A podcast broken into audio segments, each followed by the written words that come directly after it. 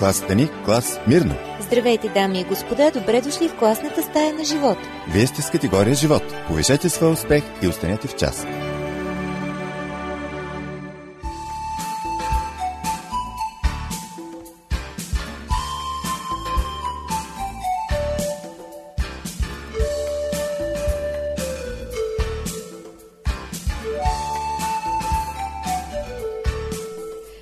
Здравейте, приятели! Ето ни заедно в категория живот с Божидари мен, Ради. Днес ще се опитаме да видим духовните уроци в света, който ни заобикаля или поне някой от тях. Понякога сме твърде небрежни, за да научим най-важното, а ето, че мъдростта е във всичко живо и е достъпна, разбираема дори за едно дете да започнем с няколко важни неща, които ни преподават планетите, лъвовете, сините китове и водните кончета. Удоволствието ви е гарантирано, при това за цялото семейство.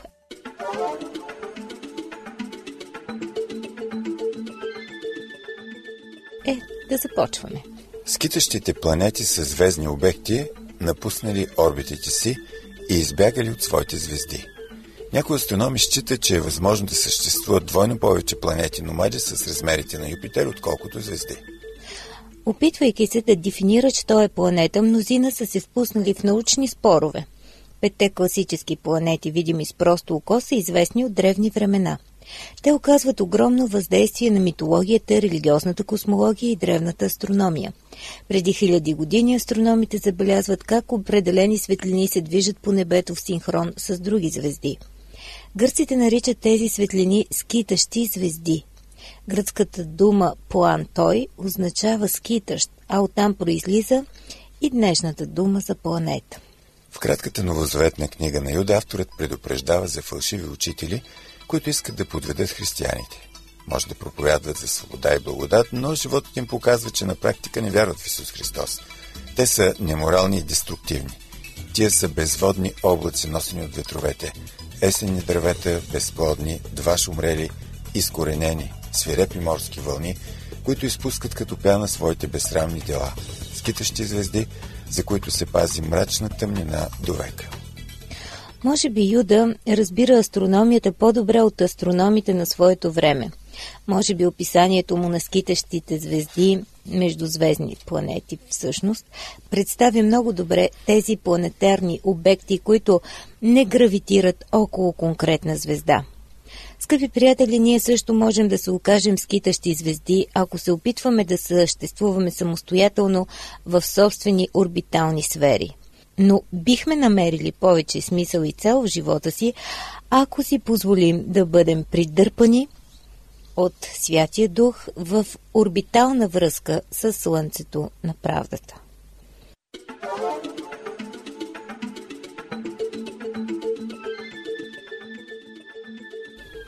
Ревът на лъва може да се чуе на 8 км разстояние и се твърди, че дори вдига праха от земята. Хората винаги са се възхищавали на лъвовете за тяхната сила и смелост.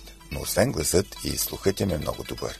Могат да чуят плячката си от 2 км разстояние. Нещо повече.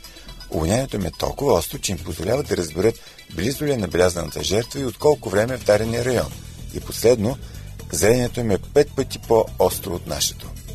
В Палестина през библейските времена има много лъвове. Библията ни разкрива множество истории, свързани с опасностите и агресивността на тези животни. Както лъвът, даже младият лъв ръмжи над лъва си, когато се свикат против него множество овчари, но не се плаща от гласа нито се сгърчва от шума им. Цитат от Исаия 31 глава 4 стих. Дяволът също е сравнен с река Ешлъв. Лъвовете правят тайни ями, покрити с склони и трева, където беззащитните животни биват атакувани и изяждани. Причаква скришно като лъв в рова си, причаква за да грабне сиромаха. Грабва сиромаха, като го влача в мрежата си. Псалом 10 и 9 стих. По времето на пророк Даниил, вавилонците използват огъня за наказание и там е описан един случай с огнена пеща, а пък персийците използват лъвовете. По-късно четем и за такъв епизод от живота на пророка. Въпреки, че е далеч от любимия си дом, пророкът се доверява безрезервно на своя Бог.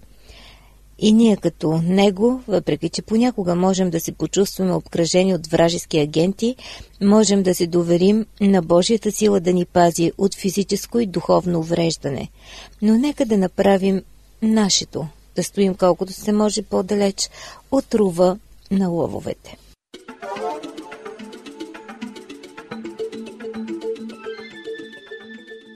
Синият кит е гигантско морско творение, което ежедневно поглъща тонове храна, но няма зъби. Живее в океана, но диша въздух. И макар да е най-голямото животно на Земята, е застрашен от изчезване вид. Освен това, той е по-малък от главичка на топлийка при зачатието си, а 11 месеца по-късно вече тежи повече от 2 тона и е дълъг над 7 метра. През първите 8 месеца майка му осигурява единствената му храна. Млякото е толкова хранително, че бебето може да нададе до 4-5 кг за час. След това синият кит става по-дълъг и от икарус. Той се храни предимно с крило, подобно на скарида създание. Възрастният екземпляр изяжда по 1 до 2 тона на ден от това лакомство. Синият кит издава уникален призив от 4 тона, за да сигнализира на своите съпратия за опасност. С височината си от 150 децибела, това е най-силният звук, издаван от живо същество. Може да бъде чут на стотици километри. Йов вика към Бога в отчаянието си. Когато приятелите му се опитват да го съветват, той казва Но попитай сега животните и те ще те научат, и морските риби ще те изявят. От всички тези, кой не разбира, че ръката на Господа е сторила това? В чиято ръка е душата на всичко живо и дишането на цялото човечество. Йов, 12 глава, 7 до 10 стихове. Когато Йов се чувства на края на силите си, без никаква помощ от приятелите си, той пише Тогава ти повикай и аз ще ти отговоря. Или аз да говоря и ти ми отговори. Йов 13 глава, 22 стих. Ние викаме към небето в молитвата си. Няма нужда това да е най-силният вик, за да получи отговор от Бога. Извикай към мен и ще ти отговоря и ще ти покажа велики и тайни неща, които не знаеш. Цитат от книгата Еремия, 33 глава, 3 стих.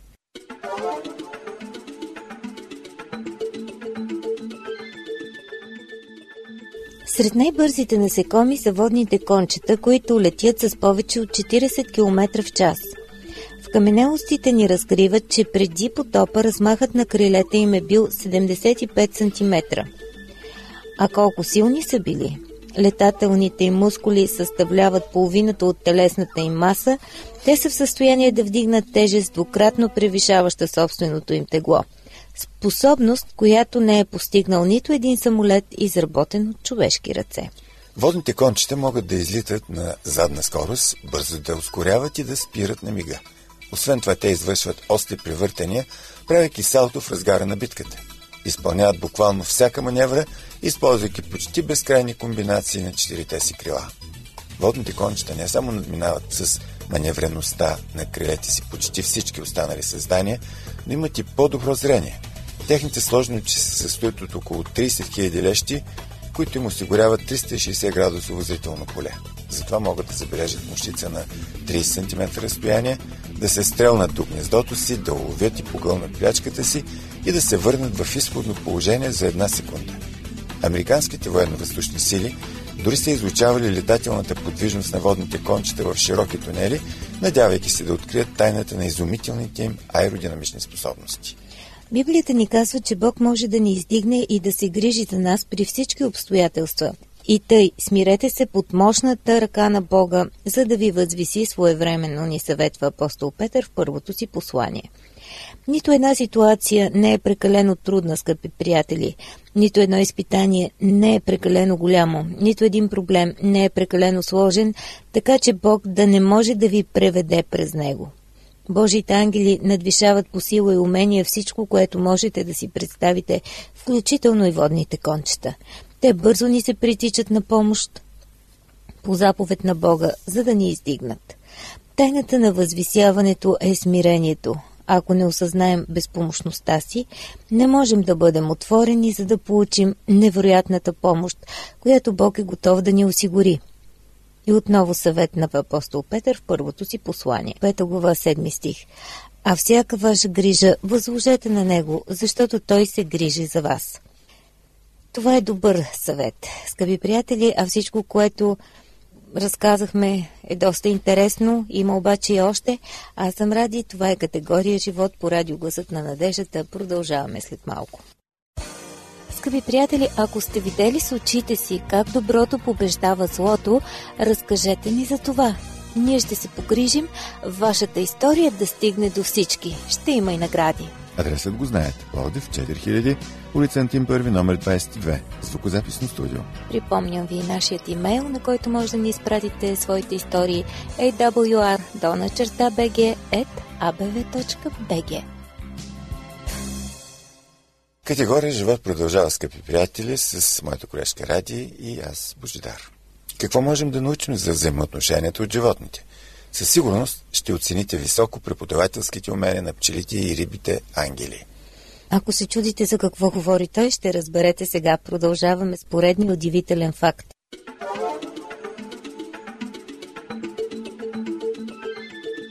Пчелите са твърде социални насекоми. Така смятат тези, които ги следват.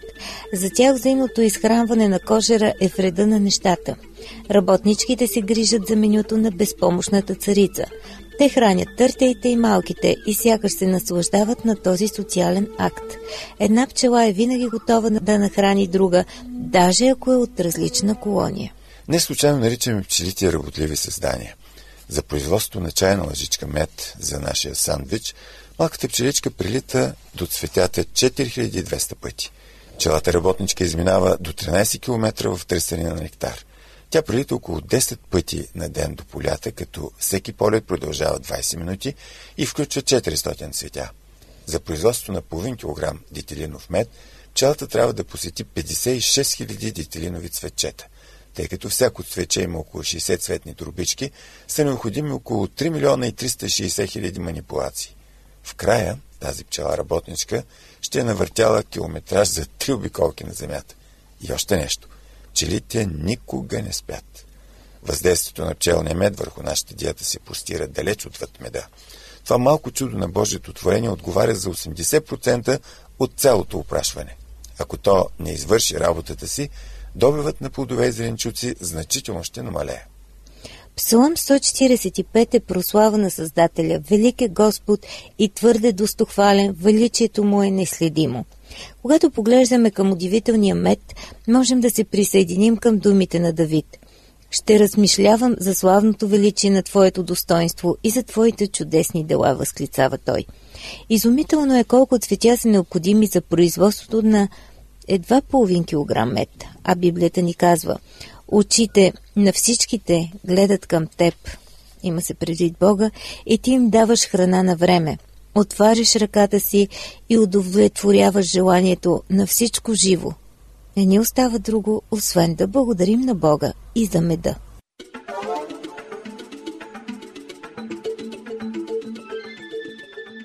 Рибите ангели са напълно посветени на партньорите си до живот. Те се срещат в топлите тропически води на Атлантическия океан и прекарват цялото си време заедно, пътуват, ловуват, спят и защитават територията си. Ако видите няколко от семейните риби сам, това означава, че партньорът му е мъртъв. При тях няма втори брак. Лебедите също са верни на брачните си партньори до края на живота си. Има откъслечни сведения за двойки, които се разделят, но само когато не успяват да си направят гнездо или когато изгубят малките си. Може би поради силното взаимно посвещение свързваме тези птици с истинската любов. Макар да не изглежда особено романтичен, черният лешоят е сред най-верните творения в животинското царство. Той е толкова нетолерантен към изневярата, че е забелязан да напада лешояди, които кръшкат на партньорите си. Британската организация Човешки диспансер за болни животни създава сертификати за животни за тяхната смелост и посвещение. Тоби, черен лабрадор, ретривър, бил намушкан четири пъти в гърдите и краката от въоръжен крадец през април 2009 година в Ланкашир. Той успешно прогонил на трапника. Уикър, немска овчарка, помогнал на сина на своя господар, като потърсил помощ по време на епилептичен припадък на момчето. Магарито Доти помогнал на своето оборско другарче, овца, когато била нападната от питбул. А лабрадорът Ретривър, Пайпър, кучеводач, защитил своя сляп господар, когато бил нападнат и ранен. След това го извел в безопасност. Какво посвещение! Библията казва, приятел обича всякога е роден като брат за време на нужда. Можем да научим много неща от нашите животински приятели, но най-големият ни пример е Христос, който се оприличи във всичко на братята си, ни казва посланието към евреите, а в Евангелието на Марк, 3 глава, 35 стих, се казва, че който върши Божията воля, това са думи на Исус, той ми е и брат, и сестра, и майка. Исус, Божият син, е истински приятел, по-близък от брат, защото е дал живота си на Голгота за нас. Когато се изправим лице в лице с врага, нека помним, че имаме един, който никога няма да ни изостави.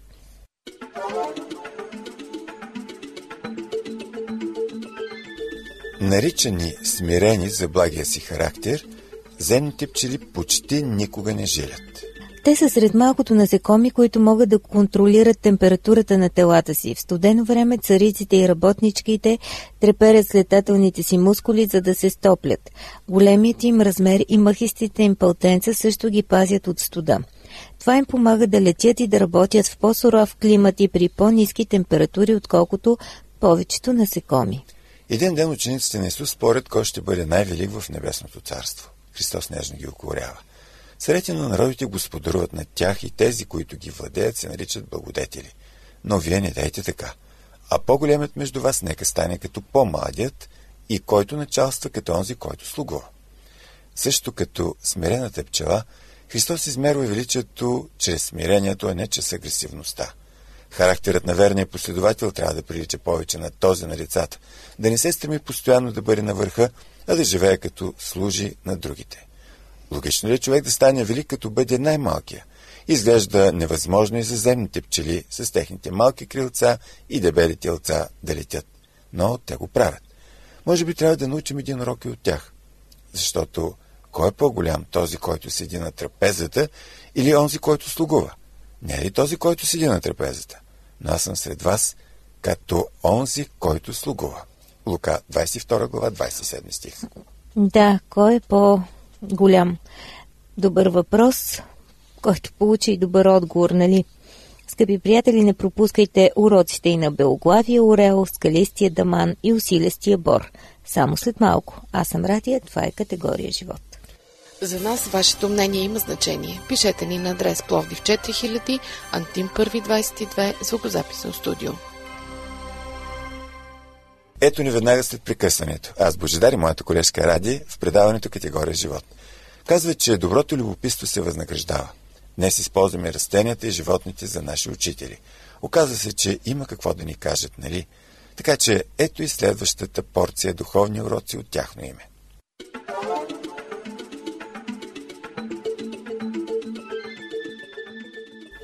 Най-старият жив организъм на нашата планета е усилестият бор. Нарича се Матусал. Той е на 4789 години и се намира в белите планини на източна Калифорния. За да бъде предпасен от вандализъм, местоположението му обаче се пази в тайна. Усилиястите борове са група малки дървета, за които се вярва, че живеят около 5000 години. Те верят в изолирани горички на или точно под дървесната линия. Поради силните ветрове, сухата почва и ниските температури, сезоните са много кратки и дърветата растат изключително бавно. Дървесината на усилистия бор е плътна и смолиста, затова е устойчива на вредители като насекоми или шеи. Тези специални дървета ни напомнят за един текст от Библията. Намират се в Старозаветната книга на пророк Исаия, 57 глава, 15 стих. Защото така казва Всевишният и превъзнесеният, който обитава вечността, чието име е Светият. Аз обитавам на високо и свято място, още с онзи, който е със съкрушен и смирен дух, за да съживявам духа на смирените и да съживявам сърцето на съкрушилите се. А ние можем да се получим от скромния бор. Той живее на такава надморска височина, защото остава дребен и е близо до скалата, изпращайки корените си надълбоко, за да устои по време на планинските бури. Ние също можем да бъдем близо до високия и светия, когато сме смирени. Ако ви блъскат, скъпи приятели, ветровете на конфликтите, останете приведени като усилестия бор. Пуснете корените си дълбоко в Исус и се дръжте за Него.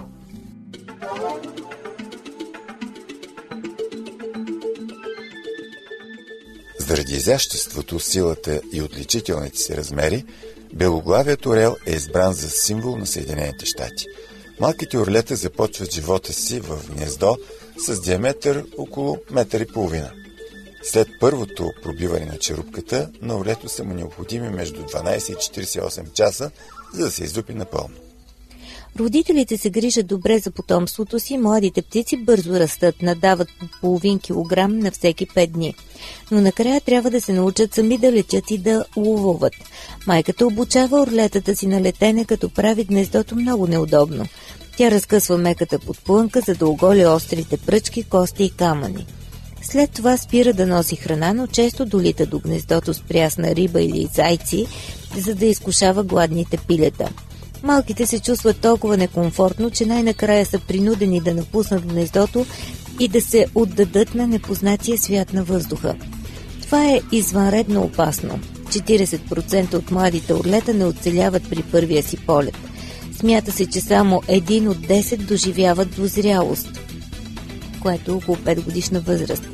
Някои са убити от ловци за перата и ногтите, които се продават на черния пазар – Други се отравят с улово след консумация на ранени птици, зайци и други диви животни, простреляни, но починали по-късно.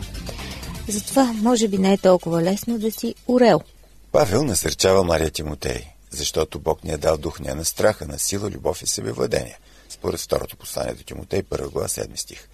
Може би Тимотей е плах и се нуждае от насърчение. Да излезе от гнездото и да разпери криле. Орелът със сигурност – олицетворява силата, но и риска, който рано или късно преживяваме в християнското си израстване.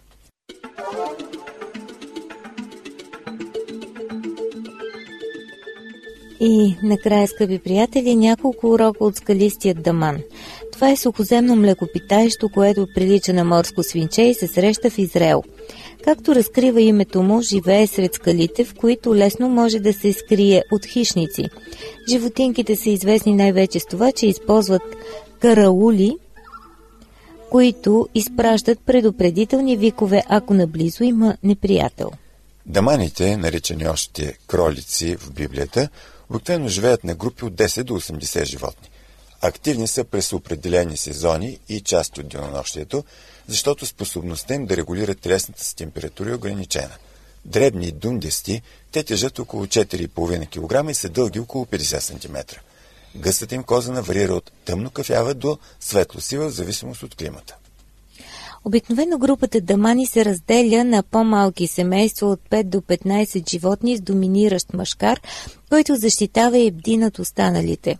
В Африка биват нападани от леопарди, кобри, пепелянки, диви кучета и орли но в Израел даманите се предпазват от сухоземни хищници благодарение на прекрасната си караулна система.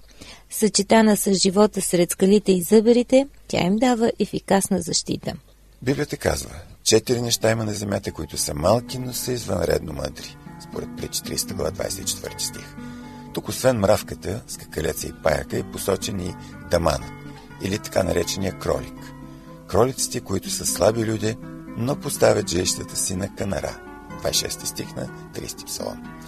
Ако някога сте се чувствали незначителни, горе главата, приятели, мъдростта няма нищо общо с нашите размери или сила. Можем да научим няколко урока от скалистия даман.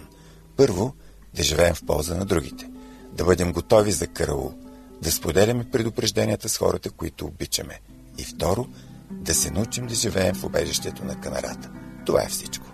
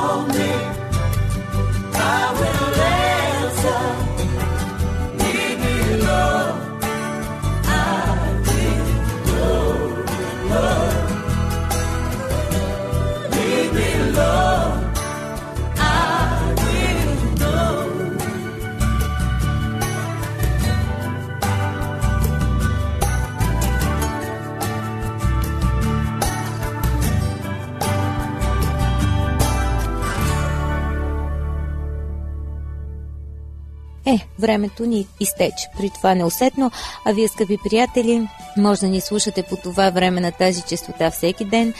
Категория живот е специално в четвъртък, но пък ако не искате да сте зависими от времето, следете програмите ни и в сайта на радиото awr.org и новият ни сайт, не пропускайте да го разгледате и да видите колко е удобен, awr.sdabg.org.